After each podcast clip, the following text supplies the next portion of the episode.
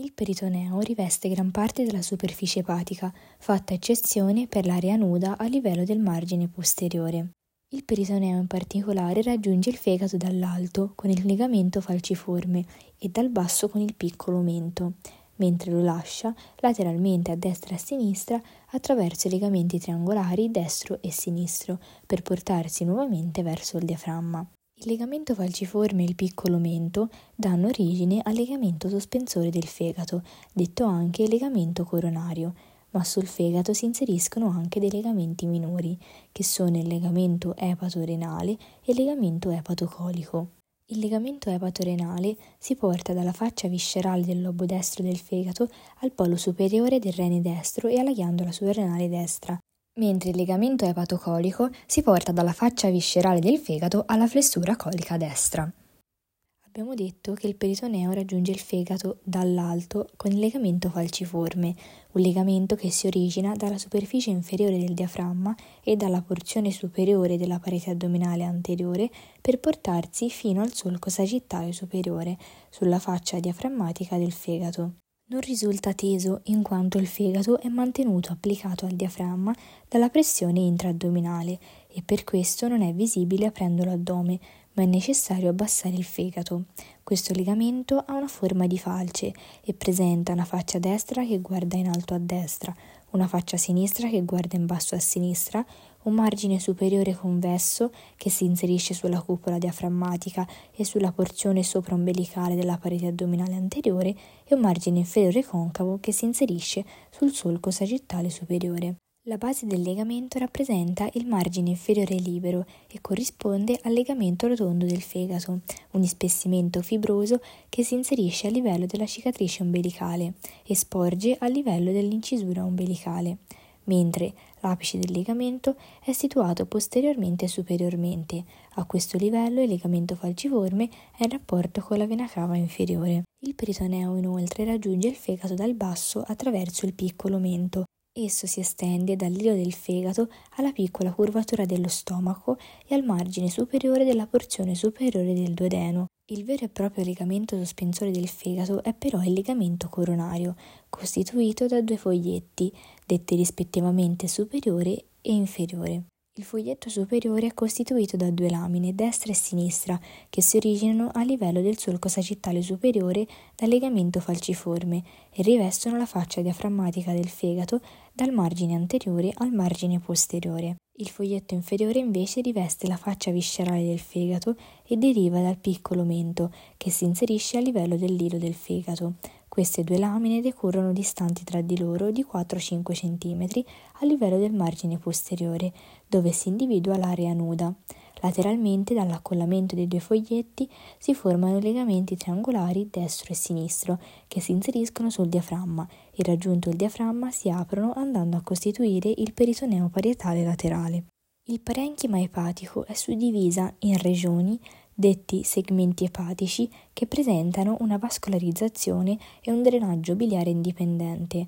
Questa suddivisione ha una valenza principalmente chirurgica, in quanto consente la realizzazione di resezioni parziali di segmenti di parenchima indipendenti. Alla base di questa suddivisione c'è la suddivisione in rami della vena porta, che a livello dell'ilo si divide in un ramo destro e un ramo sinistro, destinati alla vascolarizzazione della parte destra e della parte sinistra del fegato.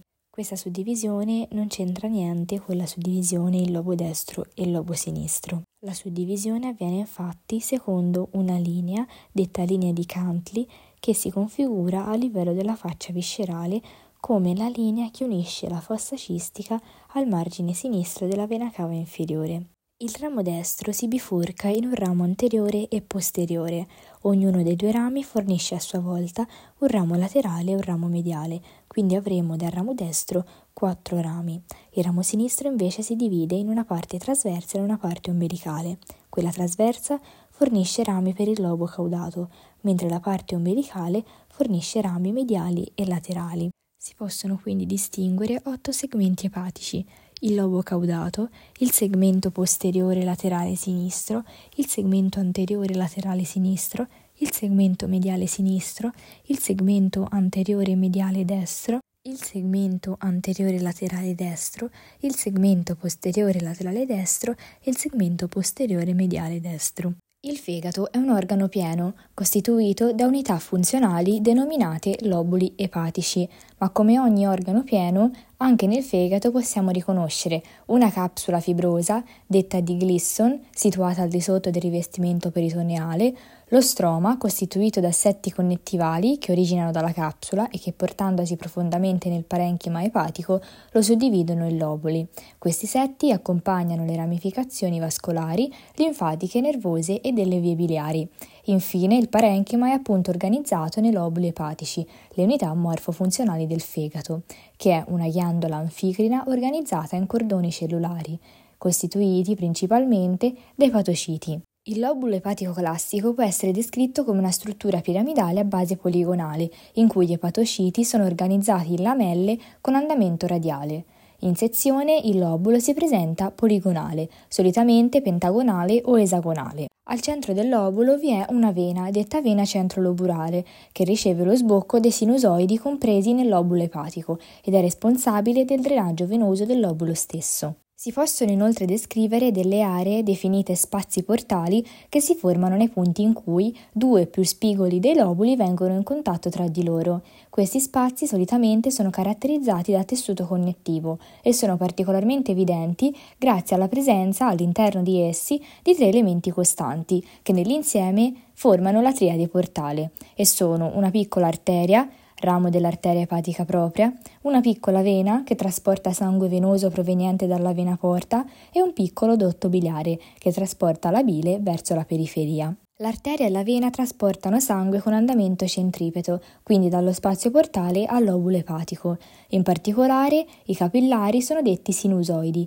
e sono costituiti da una membrana molto fenestrata che agevola il passaggio delle sostanze contenute al suo interno.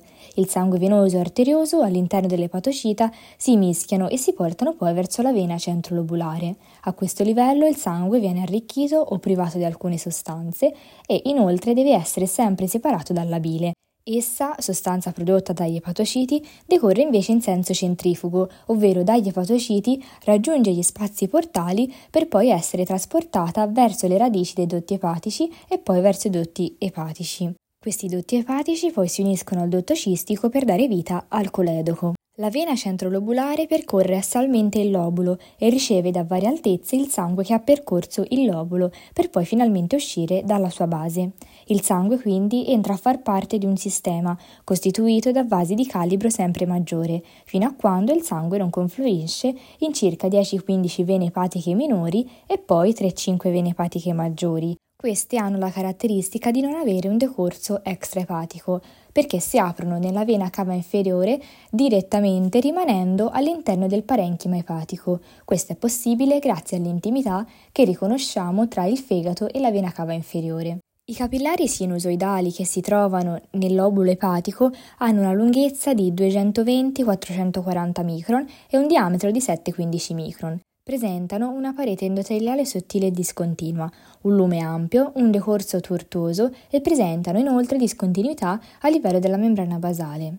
La rete capillare epatica è una tipica rete mirabile venosa, in quanto deriva dalla capillarizzazione della vena porta, che si risolve poi nelle vene centrolobulari e a seguire nelle vene epatiche. È importante specificare che l'epatocita non si trova mai a diretto contatto con il sinusoide, ma rimane separato da uno spazio noto come spazio di disse. Il liquido e le sostanze che vengono lasciate passare dall'endotelio vanno prima a riempire gli spazi di disse e poi diffondono agli epatociti. Oltre al lobulo epatico classico che ha la forma poligonale irregolare, che tridimensionalmente ha una forma di piramide ad apice tronco delimitato da linee virtuali che presentano ai vertici la triade portale e al centro la vena centrolobulare, esistono anche altri due tipi di lobuli, che sono il lobulo portale e l'acino epatico. L'acino epatico considera un'area quadrangolare che comprende due vene centrolobulari contrapposte tra di loro e due triadi portali contrapposte tra di loro come i quattro apici del quadrato. Il lobulo portale invece ha al centro la triade portale e come estremi tre vene centrolobulari, quindi è un'area triangolare. Vediamo adesso i citotipi che si trovano nel lobulo epatico.